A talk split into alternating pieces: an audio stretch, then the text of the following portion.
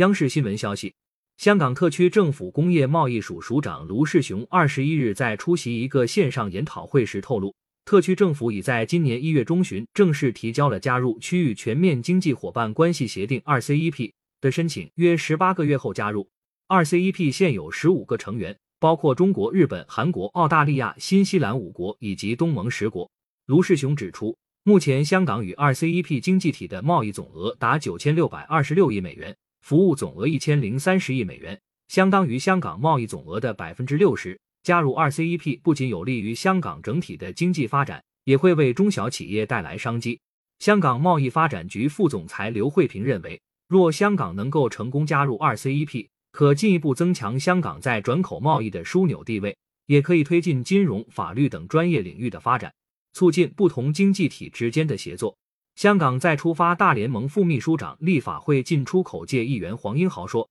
加入 RCEP 将会进一步拓宽香港商贸关系网，并可持续为 RCEP 成员带来源源不断的商机。”香港特区政府对加入 RCEP 一直相当积极。去年六月，行政长官林郑月娥表示，香港具备充足条件加入 RCEP，加入后有助于吸引更多香港企业到 RCEP 成员经济体投资。带动区内投资及相关建设发展。他透露，特区政府自二零一八年起就已向各二 CEP 成员经济体表达加入的意愿，而二 CEP 成员也表示欢迎香港在协定生效后正式提出加入。